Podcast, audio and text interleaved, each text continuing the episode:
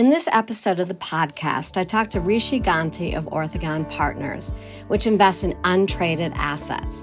When I met Rishi about seven years ago, I was reeled in when he told me about how graduates of the best schools in the country annually flock to Wall Street to work in organized markets, despite everything they learned in Economics 101. Here's what I wrote in an article that was published in II in 2020. The invisible hand is working to tell people in finance that they should go do something else. Finance's law of physics is learned in Econ 101. It's the theory of competition. Competition eliminates profits, and perfect competition eliminates profits perfectly. Ganti says people entering finance conveniently forget it the minute they step into their first job at Goldman or Blackstone. Whether it's securities traded on a screen or private equity deals being paraded around, the invisible hand is squeezing out alpha on purpose. Ganti, who gets a little starry eyed about finance, says there's one time in the life cycle of an asset, its discovery when something beautiful happens in markets. Then he shifts to a sitcom from the 1960s to make his point. If you are the Beverly Hillbillies and you shoot the ground and out comes a bubbling crude, that family is going to Beverly Hills because they created something out of nothing. It was ultimately a protean creative act. They introduced oil into the world where it wasn't. You can make art, you can discover a drug or a cure. That is the major source of value creation. That is new, says Ganti. So, listen as I talk to a man who gets starry eyed about finance and also watched the Beverly Hillbillies. Well, so Rishi, I looked back in my email. We met back in the spring of 2018, uh, which doesn't sound that long ago, but a global pandemic in five years. Oh my God. It's an age ago. Pre pandemic is even hard to imagine. Yeah, it really is. And you reached out, I believe, after reading a few things that were kind of interesting for you. You know, is Alpha Dead, which has become like this weird Julie Segal classic. Um, I hope I write something uh, that's as well known uh, soon. But, you know, that talked about beating the market being so hard, if not impossible, right? And I don't know if you were really so interested in that idea, but like maybe a journalist who was thinking about different things. So we met, we had all these conversations, and you know, I was in from the start with you. I mean, your your ideas are just so compelling, like laid out, um, you know, and Thanks. challenging the core premise, right, of this industry. So we had many conversations, and then I finally published an article late 2020, actually kind of that that grew out of our back and forth which um, i did like the headline. I don't know if you did but how mo- modern finance is ruining the world. So i'm not going to try and sum up any of your thinking. That's what we're going to talk about. But you founded orthogon partners which invest completely outside markets. So to really understand, you know, your thinking, your what you're challenging, I want you to kind of go back in time and um, you know tell us a little bit about your background. Well, I went to graduate school in economics and studied law as well. And during that time, not to date myself, if you studied finance and you were writing papers in finance, look, attacking the efficient markets hypothesis was the name of the game. We knew there were holes in it, things that were hard to understand. Markets, of course, at that time were, and all the more so currently, are very efficient, right? But you could find little things, little mistakes. All of us as graduate students were investing in those, in those anomalies, what we called them. And the classic one was IPO underpricing. And so the poor graduate student is the romantic image of getting a PhD, but we were making really good money investing in anomalies and one of them being IPOs that came out, which at that era was, you know, were pretty frequent. But when I left graduate school, I thought, what am I doing with my life? That's one of the dangers of graduate school. You spend a lot of time staring at sunsets, right? As well as math- mathematics. And I was trained in stochastic mathematics, time series analysis. And I thought, making markets a hair more efficient wasn't what I wanted to do, wasn't the contribution I wanted to make to society or the meaning I wanted to have for my life. And so when I when I went into the world, I thought, what is there outside of markets? What can we surface into markets? And that wasn't an easy question to answer at all. And we lionize a lot of the groups that, that do things like that, and we'll, we'll talk about them. But the vast organization of Wall Street or the industry was really about markets and, and just trying to shave off a little bit more. Right. That began the saga of what was would be my career for me. Right, right. Where did you start really investing, you know, outside markets? Where did some of those ideas come from, like pragmatically? So I was very fortunate to begin my career essentially at JP Morgan in what was essentially investing for the holding company there. And JP Morgan is a sprawling organization, uh, then merged with Chase, became even bigger, and had a lot of issues. And there would be a an asset that would have regulatory issues or some, or something with special tax treatment or something. And we would work on those assets, and the, the prices for those assets really didn't necessarily reflect what would be called a market price because mm. the transaction was outside of a market. If a regulator said, hey, we don't want you to have that asset, or if there's something that could optimize a tax position, you know, the dynamics are, are, are different. And moving into that area very, very slowly as I then worked for HBK, very small book doing that, made a little bit of money there, and then really becoming the first full time investor in proprietary assets, private assets, excuse me, at Two Sigma Investments. It just takes a lot of time. It's not, by definition, it's just not any kind of well worn path to do that. Right. You know, let me back you up a little bit. Outside markets, like what is what does that mean? So, markets are designed to bring buyers and sellers together. And we can think of a lot of assets where buyers and sellers meet stocks, bonds, currencies. But even in everyday life, if somebody puts an apartment or a house for sale, you might you might be the only seller of that house, for example, but there'll be lots of buyers, and that th- those are markets. Now, to use a simple example, let's talk about Airbnb. Okay. Okay. So Airbnb really surfaced an asset. They said, hey, people are often not in their homes. If we could convince people to let a total stranger in their home to rent it, right, if there's enough money there, then we could unlock something. There was no market, and I'm putting air quotes with my hands here, for the ability to stay in your apartment, in your home. But it clearly was an asset. You clearly could could rent it. Mm-hmm. Uh, and it took a heck of a lot of work from them to do it. And now people can rent your car or your boat. You know, there's versions of Airbnb all, all over the place. And so that's an example of surfacing an asset into a market. Mm-hmm. Creative types won't be surprised by this at all. If somebody makes a new song or a piece of art, well, that's just something that, that wasn't there before. Materials came together and it's a protean creative act. In finance, that's, that's, that's rarer in some sense. There is a marriage of the ideas in venture capital. So in venture capital, you bring together people who are trying to start stuff from scratch that wasn't mm-hmm. there before in the best sense of venture capital, and then capital money meets that idea. But that's actually in, in most areas of finance the exception rather than the rule. And so there's a lot more that can that can be be done there.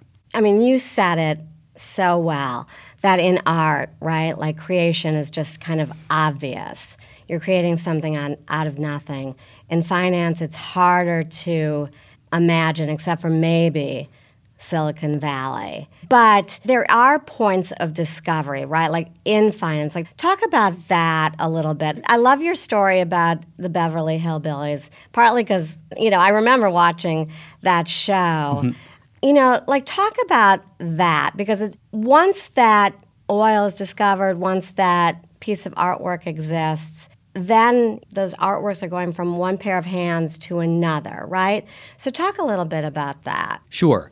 So let's talk about the sheer creation of value and the Beverly Hillbillies analogy go, and that that itself people may not be able to relate to, but discover oil. Now, if the oil wasn't there before, of course it was under the ground, but it wasn't usable. If it wasn't there before and then it comes out, suddenly there's an asset. There's something with value that wasn't there before. It's worth something a lot. But now let's say instead the oil has traveled and it's being traded, barrels of crude are being are being traded and priced. Right. It's still the same item. It's not increasing value or decreasing value per se. It's tra- trading hands at, at, different prices. So nothing new is being introduced into the world. There's just activity around how much is it worth. Mm-hmm. And so those are two largely fundamentally different activities. Now, the enormous amount of value is in bringing the asset out. Mm-hmm. When you trade it, and this is very classic, when you trade it, you're hoping for the other side to say make a mistake, to sell at a price that's too low or buy, buy at a price that's too high. That almost assuredly is just a fraction of the value of the asset itself.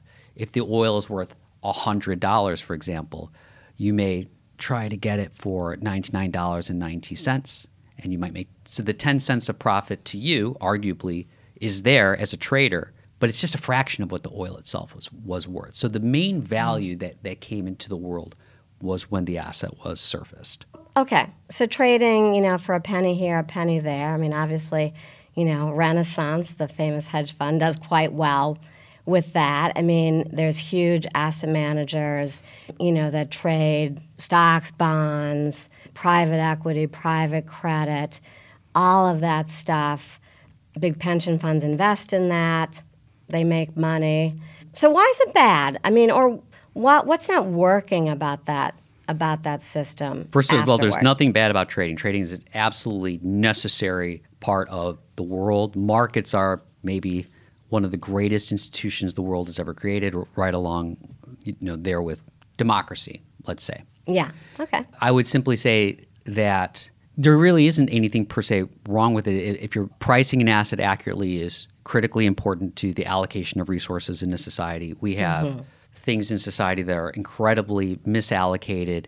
Every time you think about pollution or people who study certain fields but they don't work in, in, in areas that might produce the most for society or that there's even hunger you know world hunger. This just misallocation of resources is all over the place and pricing assets accurately is one huge step along with distribution in, in solving a lot of these a lot of these problems. So mm-hmm. it's great. There are two issues. One is more social and one is more private but even the private issue is, is also social. One social issue is that there's a lot of allocation of resources to pricing a- assets ever more accurately. Mm-hmm.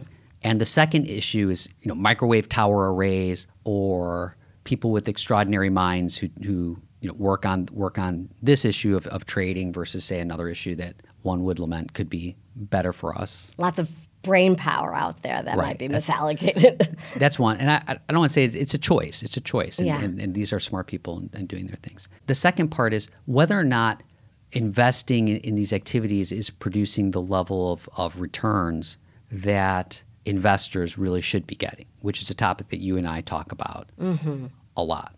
So uh, money is being made, and then we have to just see, you know, to whom it goes. Does it go to the pension fund? Does it go to the trader? But definitely markets are a wonderful institution. Trading has to happen, and how an investor invests invests is across a spectrum of activities, from the very protean, you know, sheer creation of assets, all the way to you know hyper fast liquid trading of assets that are, are well understood.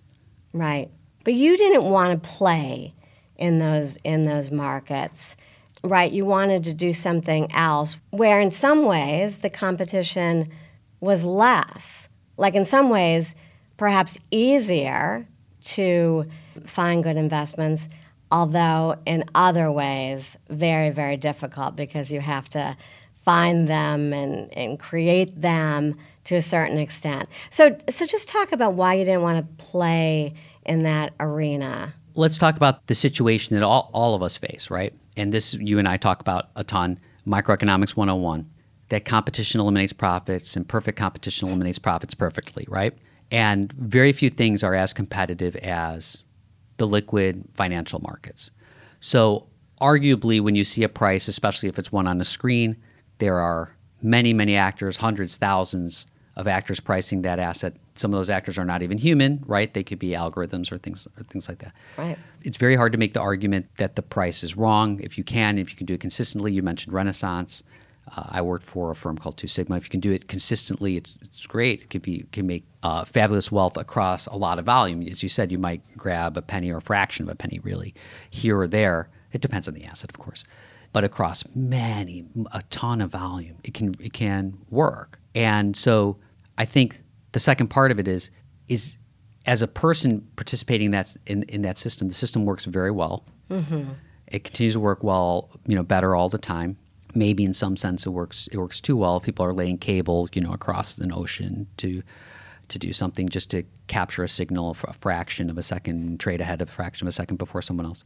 Right. But it works very, very well. But let's go back to that example of, of oil, if, if bringing oil out of the ground takes it from a value of zero because nobody knows where it is to a hundred, and the second activity you know, kind of trades around the edge of that hundred price, it seemed more fun for me, more meaningful for me mm. to be involved in that in that lift. And I I want to say involved because there's no one person who who does anything. This is you know it's it's I'm glad you're talking to me, but and you mentioned me as a founder, but even Orthogon was founded by many many people. Many people participate in the hands. In any asset that we're able to provide that is unconventional, there are all kinds of actors involved. There's no single human. That that's just a that's just a myth, and mm. you know we're, we're organized that way. And so if you can do it, and you mentioned this too, it's great because instead of taking an you know very liquid scenario and trying to see, ooh, is that a penny over or is that a penny under the the price? Mm.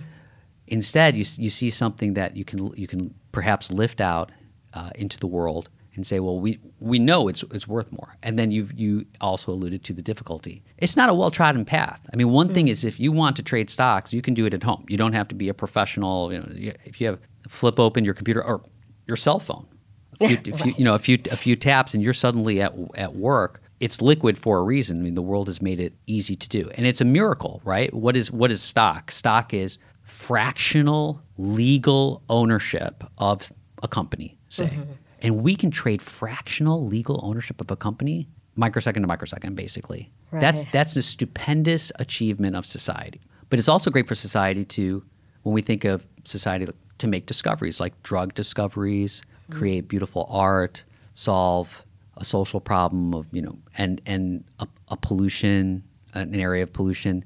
And the latter also creates creates value. And so that's all part of doing well by doing by doing good. And from mm-hmm just it's an individual choice of what career you you chose to become a journalist. I right. chose to work in finance, and then we all have individual angles we take towards that. Yeah, but you wanted to be closer to the discovery process. That's right. The That's invention. Right. right. Yeah. So give me some examples of the types of you know investments you know you've made.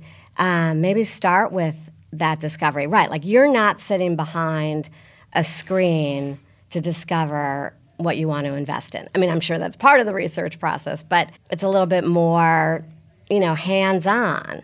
Yes, it, it is. And that's an excruciatingly difficult process to do. An example that I, I like to talk about a lot has to do with charter schools. And again, I don't want to say I discovered it. It was it was something that was was there, but basically it was fascinating that at that time, which is now more than 15 years ago, charter schools really had difficulty getting financing, even though they were government, municipal paid entities, right? If you're a charter school, you're really a public school. You're just an alternative public school. You're paid revenues via tax dollars from city, state, local, municipal actors to teach students, yeah. right? But they couldn't get financing. And what was even odder was the amount of money that was flow, potentially flowing here was in the billions of dollars. But typically, you would think if there's a municipal obligation, it can get financed. Yeah. Even if they're very dubious, right? So if somebody, some city wants to build a stadium and it's a terrible idea, well, they can float bonds for it right. or things like that. And so suddenly you took an I- idea that, well, this really should work. We really should be able to provide assistance here. Today it's pretty obvious, okay? Today, you know, mm. several billion dollars of financing has been has been provided. But that's that's an example that that I like to provide. It's mm-hmm. just in retrospect, it was obvious. And going back to Airbnb as, an, as a as a classic venture capital case, and we don't do venture capital at, at Orthogon, but I'm just saying, in retrospect, it was obvious that there was this unlocking that mm-hmm. that that could be done. Right. Seem, yeah. Seems like oh my god, extra space. Right. Yeah. And so there are lots of things we're optimizing for there are many, many unconventional, un, by unconventional, what do I mean? Assets out there, not stocks, bonds, or currencies, mortgages, or but things further further afield.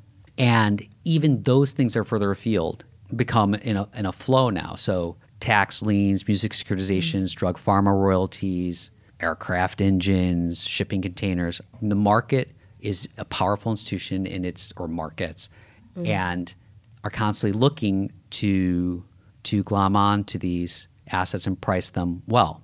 And that's a great thing for society. That's a great thing. You know what we can do today. If you just click on your cell phone what you can order today, you know, just would boggle the mind to somebody who was 30 years ago. And that's partly Right. advancements in technology married with markets.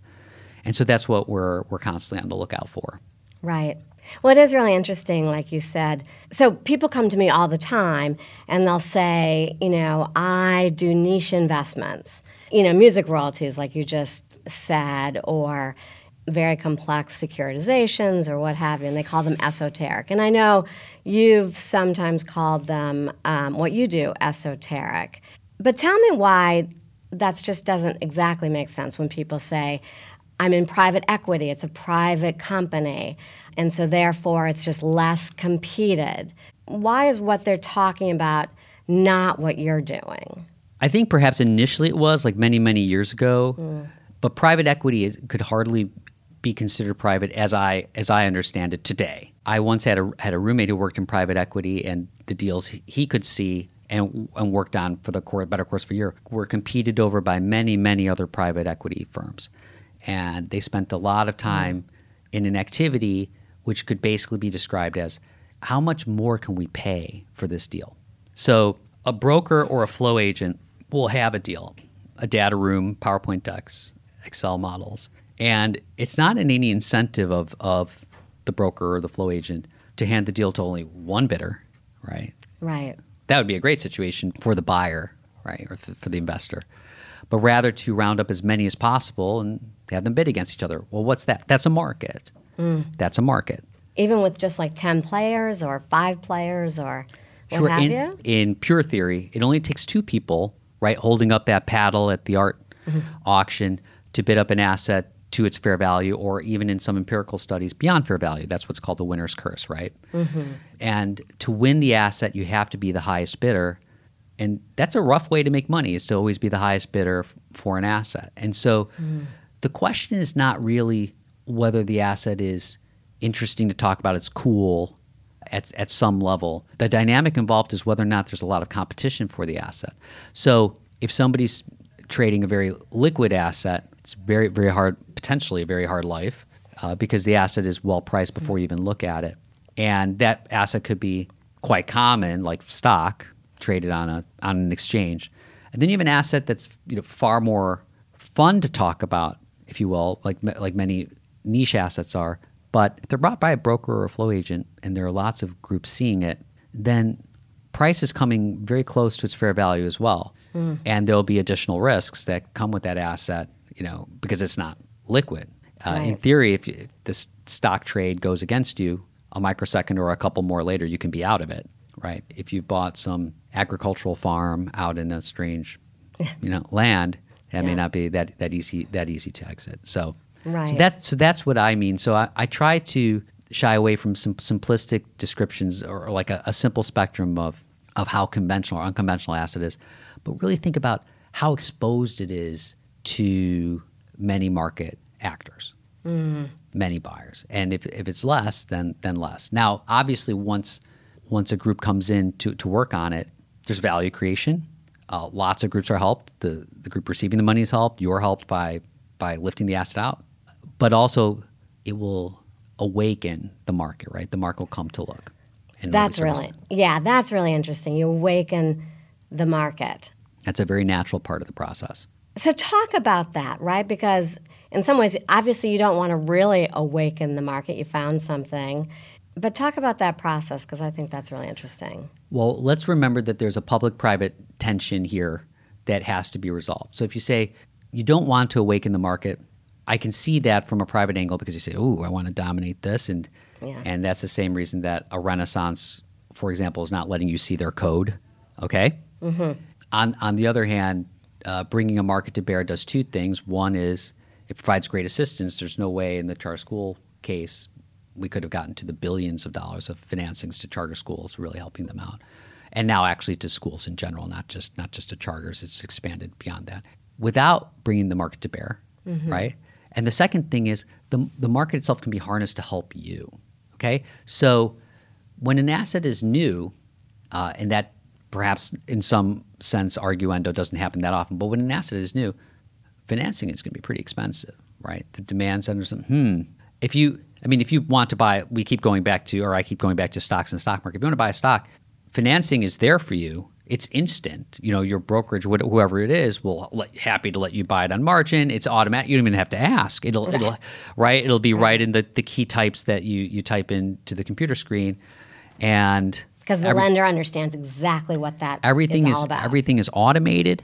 Okay, so what if instead you could harness the market so that as the asset becomes better understood, the cost of capital to invest in it lowered? Well, then that's more of a win-win. So yes, there there is proprietary information. There there is there's proprietary origination as well and techniques involved, but also it's very difficult and foolhardy and maybe even poor from a social standpoint to fight a market that is now saying, oh, right, natural force is going to work on this asset, but instead understand that it's part of what's there and really should be harnessed to, if anything, help the asset be surfaced further. Okay, so part of what you're doing, right, you're opening it up, which helps you, but also other competitors will come in mm-hmm. and and finance these things or put capital against some good ideas. And that's part of what inspires you and motivates you. It would be strange to think that any particular idea could could last forever. In this sense, right? The asset will continue on, it will blossom, many groups will work on it, but the hope is that, you know, you discover something and completely dominate it and it, it's the forever idea. Then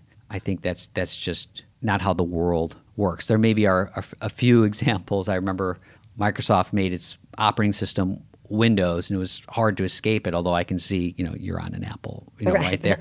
but I think it's it's very fulfilling just just to do the first part. The second part is remember there's a lot of work involved in bringing these unconventional assets from their raw form into something that's really investable that has legal characteristics around it where you own it you can produce more of it you can source more of it you can mm. make that sourcing more efficient you can control risks and so many groups that they can enter the process at a lot of steps.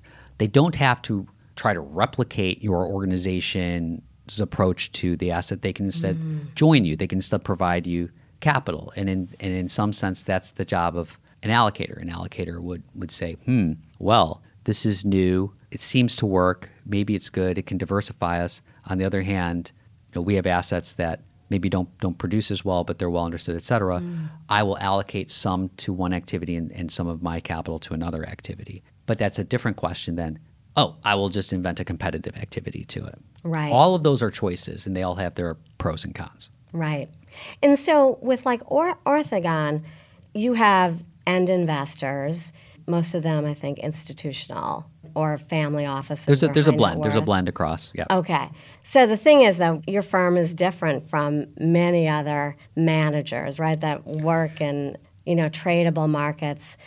I know it's gotten probably easier to kind of tell your story to investors. How do you explain it, right? Like, you know, like what are the examples that you give and what are the, kind of the questions that you get about what you're doing? I think examples, you know, we covered a charter school capital, and I can right. I can take them through some more examples in the book. And the, the main the main part that I try to say is, well, look, let's say there's a there's a government obligation of of some kind, like a bond that you could buy, and the bond in today's high interest rates might you know the government bond might pay eight or nine percent, but through a substantially similar activity or risk profile, we could make a lot more because the government obligation is buried somewhere else. It's not a bond that's traded in an, in an open market, but rather, as I said in the charter school example, it's an obligation to a charter school, which is relatively unseen but very helpful if seen. Mm-hmm.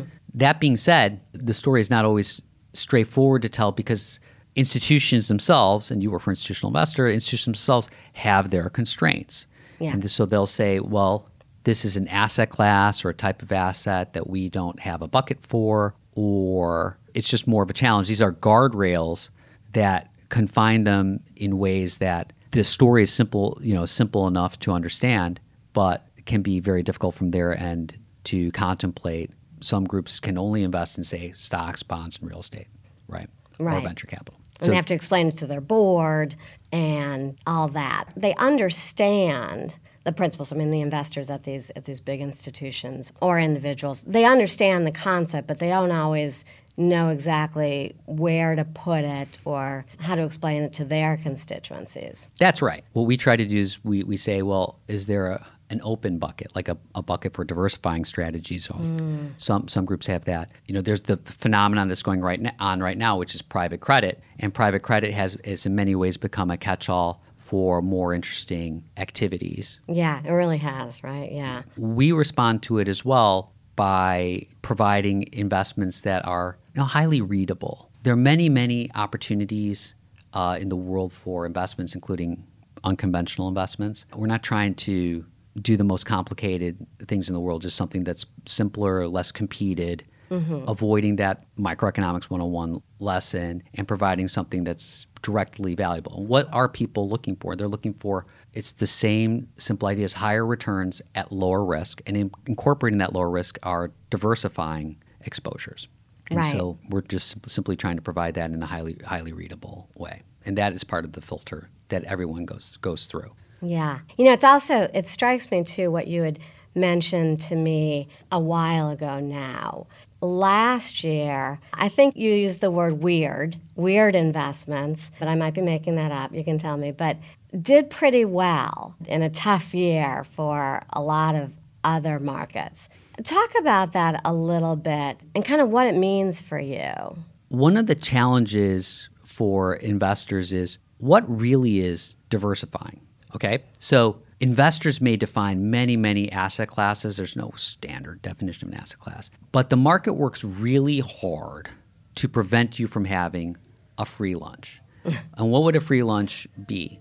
Let's say you had asset class A that made a very nice, healthy return, 15 to 20% per year, and you had asset class B that does the same thing, and magically, when asset class A goes down, B tends to go up. And when B goes down, A tends to go up. Then by mixing the two, you can kind of lock in that high return. Well, the market's aware of that, right? The, the, the market will then say these assets are underpriced, they're returning too much because you can mix them in this fashion. And so suddenly their prices will go up in order to force their returns to go down or some action like that. The market just adjusts. The market adjusts to to eliminate these free lunches. Yeah although again many intelligent agents are all over the place looking to see if they can find them. And the, the most classic case is an arbitrage you know pure arbitrage. If one activity of a simple force like raising interest rates could make assets all across the board fall then the market in a way is doing its job. It has said i'm not making diversification which is something very valuable. I'm not allowing it to be cheap mm-hmm. is basically what the market is trying to say. So non-market assets may not be affected as much by these gravitational forces. Okay, like inflation or other kind of macro events or what have you. Yeah, they'll be mm-hmm. affect, they'll be affected less. Now, the question that you and I often talk about is whether or not that's that's worth it. Okay, so an investor can accept volatility in assets, meaning let's let's say what volatility the volatility people care about going down in general, right? The okay. price the prices of assets going down. If the investor, the family office, the endowment, the pension is long lived enough, they can write out these downdrafts and end up in a very, very good place in a simple manner. So there may be investors who thought, well, 2022 last year was terrible, but it was part of a longer investment program that works. And in fact, maybe many of the losses are recovered, you know, through the first half or the first three quarters of this year. Right. Right. So right. pitching an asset that, well, look, it's safer in, in these scenarios, either one has to provide returns that are commensurate with a long term view, with, with the actor that in theory can ride out volatility, downdrafts, or two is tuned towards an actor that actually has a has a shorter horizon and can't, you know, if you if you're saving up money for some kind of required expenditure, you really shouldn't be gambling with that money in the stock market, right? It might work out for you, it might not, but you know, it's, it's pretty dangerous. Idea, yeah. And that's a challenge that you know unconventional assets or actually just managers in general, given given their cost structure, have to answer. Mm-hmm. I mean, obviously, you're always trying to. I don't know if this is the right way to describe it, but like challenging conventional wisdom. Like even you just mentioned risk, like risk-adjusted returns, right? Like that's the premier way to really measure things in the investment industry. Can you really know how much risk you're taking? Well, first, I want to say I don't feel like I'm challenging conventional wisdom because I feel when I when I talk about micro 101 and say, okay, the more competed something is, likely the the better priced it is, and the harder it is to just take a view, like a, a view that it's going to go up or down and, and make money off of it. Again, there may be other ways of making money up just off the sheer flow of it or something. And I feel that a lot of the industry, practically speaking, steps over that, what's called the theory of competition. And it's, it's to me, it's only a theory in the same same way that gravity is a theory. Gravity is actually people say the law of gravity, but some people say the theory of gravity because gravity is a theory. But we all know there's gravity, right? For all practical purposes, that clash that's ingrained in you know, people who study economics or people who are in the industry seemingly is is ignored in investments, and that can be okay mm-hmm. If, in fact, the theory is wrong or the investment returns are good. And I think there's a there's a disconnect because while many people say the investment returns are good, there are studies that say, well, you could actually make a lot more at less risk if you had a simpler program or things like that. Mm-hmm. Now, you asked a second question, which is, can you really know the risk? And in the industry, people bandy about words like alpha. We've generated alpha, or this, or we've beaten this benchmark. And actually, unfortunately, it's very hard to know the risk that's being taken. Let me just give a stylized example. Okay. Classic example is somebody says, "Well, my benchmark is the S and P 500, and we're our job is to beat it every year, etc." The way in classical finance that you you beat any kind of return per unit risk is to take more risk, right? The reward for bearing risk is return. So a higher risk investment should have higher return. Otherwise, why would you buy it? If it were a higher higher risk investment and a lower return, that wouldn't make sense, and the market would have to act quickly to lower the price of that investment. The investment falls so that its return then suddenly looks much larger. Well, let's suppose in a given year or two, a group beats the S and P 500, but did they take more risk? Mm-hmm. Will the other shoe drop at some point? Will we have another 2022 or 2008? Mm-hmm. in 2008, even AAA securities, you know, went went to zero. And so, unfortunately, while it's very easy in English to say, well, return should be proportional to risk, it's very easy. You, you just inhale air, and it comes right out your mouth. From a practical standpoint, it's very hard to know the risks that are being taken to produce returns, and then both, let's say, investor and investment manager are quick to claim that the ex post result was a result of you know superior investment acumen or skill, but it, it might have just been the result of taking additional risk hmm. that didn't eventuate with a little bit of luck. And you just don't know. You just don't know. To me, that's not a, a very solvable problem. People can put bounds around the problem, right? They can come close, and a lot of the industries invo- involved in that. But mm-hmm. it's not it's not exactly a solvable problem. Well, going in a, in a slightly different direction, Orthogon, I know it's really important for you organizationally, right? You've implemented a lot of you have ways of working of an, of just the structure of the business itself. Talk about some of the innovations. I don't know if that's a good word to describe them, but talk about that because I know that's really important to you. Yes. So it's actually a, a passion of mine that to avoid hierarchy and to reward everyone that participates. When we think of an investment manager, we often think, well, there's a strategy.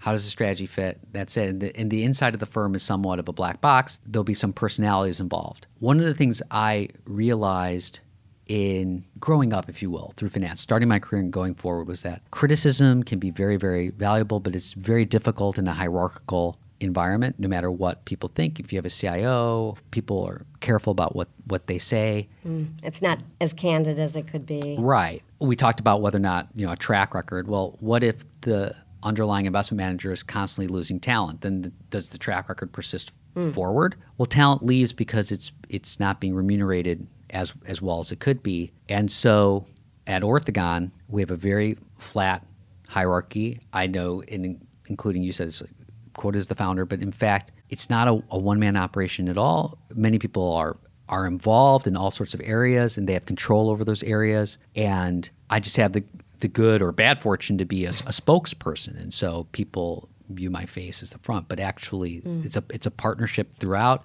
And one of, one of the innovations we had was not just rewarding employees with carrying our funds, employees great or small, but also making that carry variable. One of the parts of finance is if you're early to an organization that became successful, that's the best case. You'll mm-hmm. have an equity stake or something equivalent, and it's great.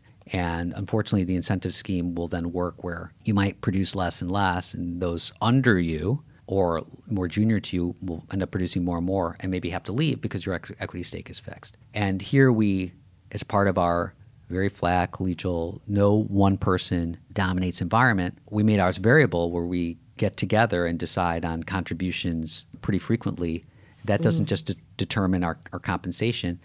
A lot of things come out in those discussions that you can think whatever you want about somebody privately or how productive they are or how efficient they are or, or, or not. But when it comes down to suddenly you know what people are getting paid, suddenly there's no ball that's being hidden. So you actually talk about actual dollars that everyone's made. You're in the room all together. Basically, basically. Yeah. And that has made lines of communication very very open. It's very it's ex, it's excruciatingly difficult actually at the start to do this and to continue. There is actually some research that says the human mind is not made to do this. I mean, it would be a great system for robots to do this, but it's because to constantly have people tell you, well, your contributions weren't that great, or, or to hear that is very, very tough. And it's one of the great internal stresses that we have. It just has a lot of benefits to it because if you hadn't heard it before on whether or not what you're working on is going in the right direction or the wrong direction, you'll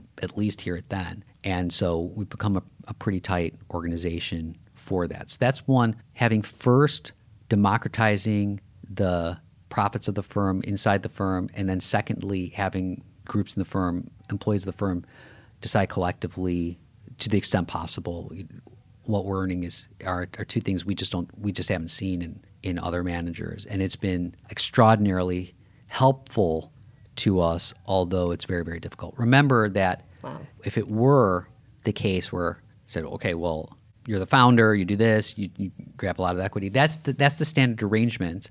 Yeah. And if you don't like it, tough. And I had some flexibility at the start. Now, of course, Orthogon is again a very democratic organization. I don't want you to think just because you're interviewing me that, that the decisions get made by me. That absolutely is just not the case, and people at Orthogon would absolutely smile.